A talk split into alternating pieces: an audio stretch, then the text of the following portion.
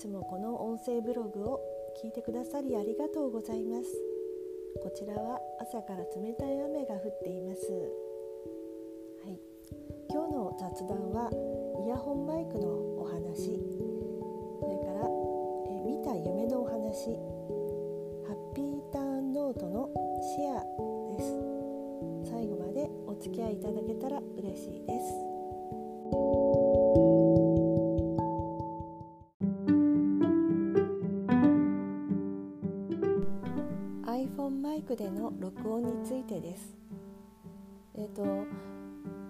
自分であの話した話したものを後で聞いてみると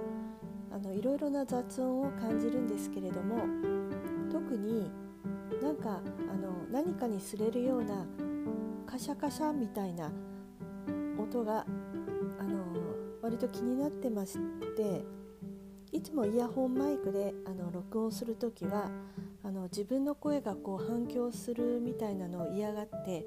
あの右耳というか片耳だけあの耳につけて、えー、と片側はあの外して録音していたんですがもしかしてそれが悪いのかなと思って今両方の耳につけて録音してみています。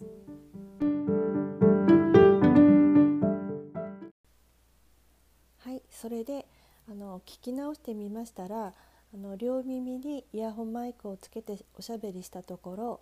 あのまああの短い時間でしたけれどカシャカシャっていう雑音は入らなかったです。ですからあの自分の声が反響するようでなんかそれを嫌がるというのをやめてあのしばらくは両耳につけて録音してみようと思いました。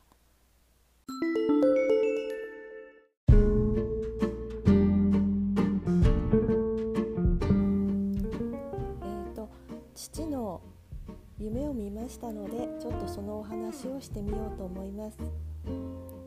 私のお父さんは、えーと、9月に亡くなって、えーと、12月の19日あたりでも100日日ぐらいになるんですけれども、は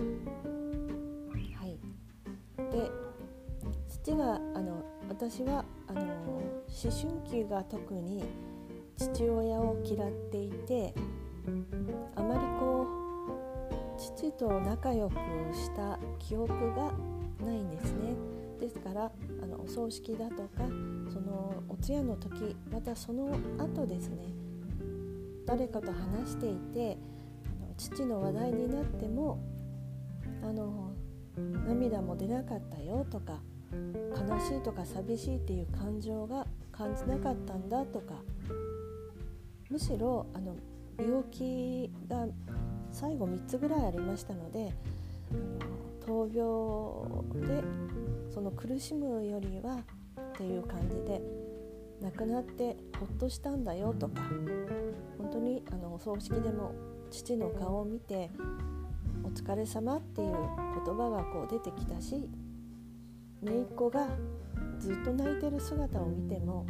ああ泣いてるなって自分はそういう感情ではないんだなってこう思ってきたんですよね。ただあのメグさんのメグクラブのあのにだったかあのメグ専用の月1の方のだったかあのメグさんがあのお父さんに会いに行ったあの記事が上がっていてそれであのたくさんこう写真がで載ってたんですけれどもその中でメグさんのお父さんのこう後ろ姿の写真があったんですよね。特にこの上半身の後ろ姿であの頭髪の毛頭の後頭部が映ってたんですけれどもあの結構白髪のある後頭部で一瞬見た時にの父を思い出しちゃったんですよね。まああの高まあ、お年寄り高齢の男性のあの後頭部後ろから見た姿というのはまあそんなにこう個性が出るものではないのでですけどもその写真見た時に父を思い出しましてなんかあのすごく胸がぐっとするような思いがありましたあったんですねそんなこんなでそんなこんなでというかはい。ただ夜中に父の夢を見ました。ちょっとその夢の話を話してみようと思います、えー、夢の中であの父があの寝ていました。で隣の部屋で私が寝ていました。で朝起きると父親がなんか落ち着かない様子でそわそわしだしだしたんですねそれでちょっと出かけてくるって言って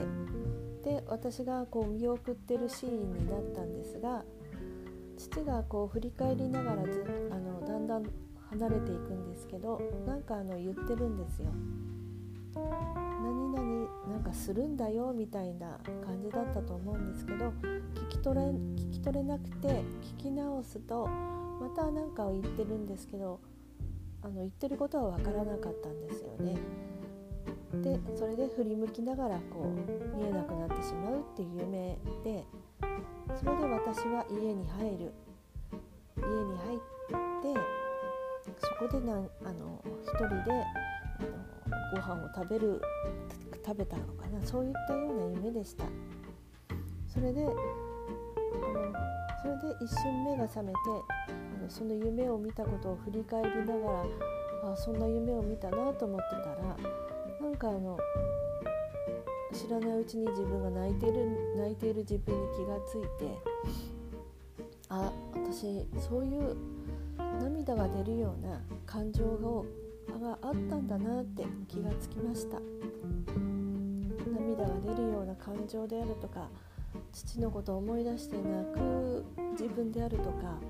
父のことを寂し父がいなくなって寂しいというような気持ちもあるんだなっていうことを感じたっていう話なんですよね。はい、それでその内容をあの記憶しておきたいって思ってあの近くにスマホがあったのであのスマホを見たらちょうど3時30あちょうどでもないか3時36分だったんですよ。だからあの目が覚めてから思い出してる時間を一瞬覗けばもしかして3時33分だったのかなってこう、まあ、そう思いたい私なんですよね。それでそこに携帯のメモにあの夢の内容とか書き込んでまた寝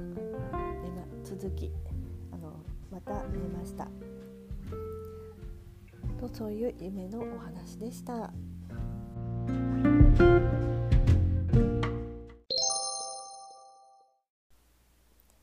はいえっとの人気ブロガーの田宮陽子さんの2019年1月の記事のハッピーターンノートのシェアをしたいと思います。ハッピーターンノートっていうのはあの夜寝る前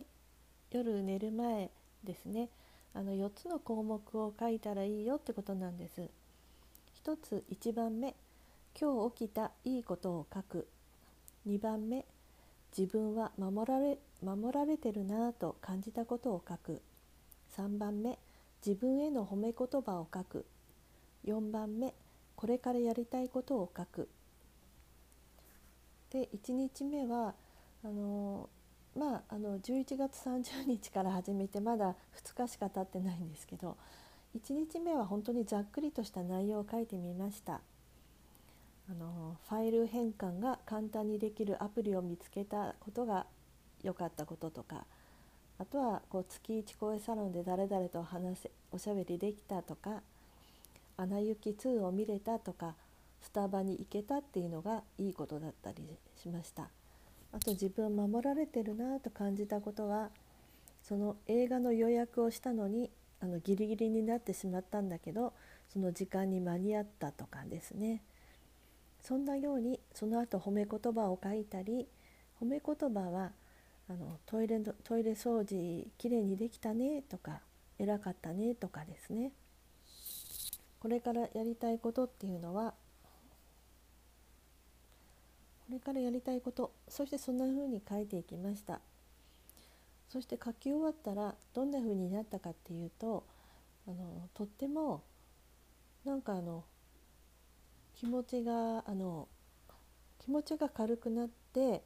あのその後自分の鏡で自分の顔を見に行ったらあの心なしか自分の顔があの表情が緩まってるような感じがしましたね。であのちょっとそのハッピーターンノートっていうのを続けてみようと思っています。で2日目に書いたらあの1日目が本当にざっくりとだけ書いたんですけど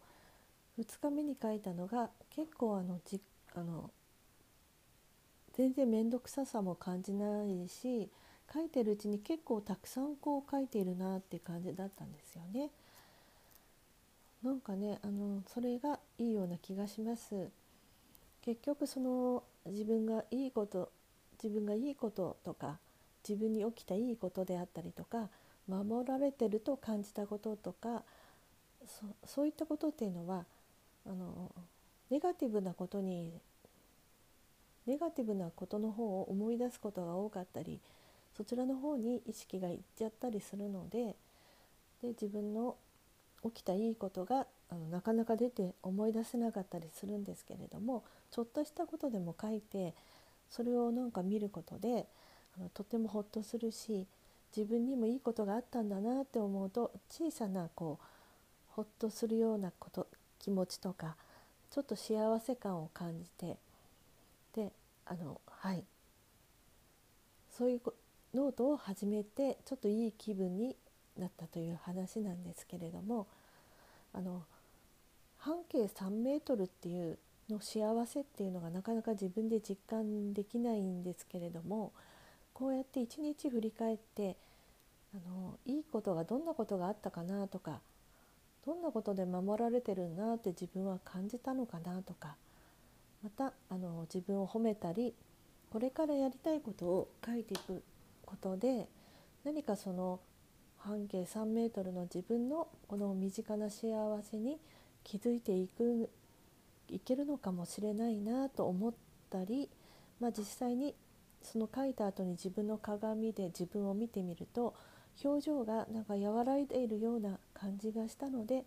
はいちょっとそういうことを感じたのでシェアしてみました。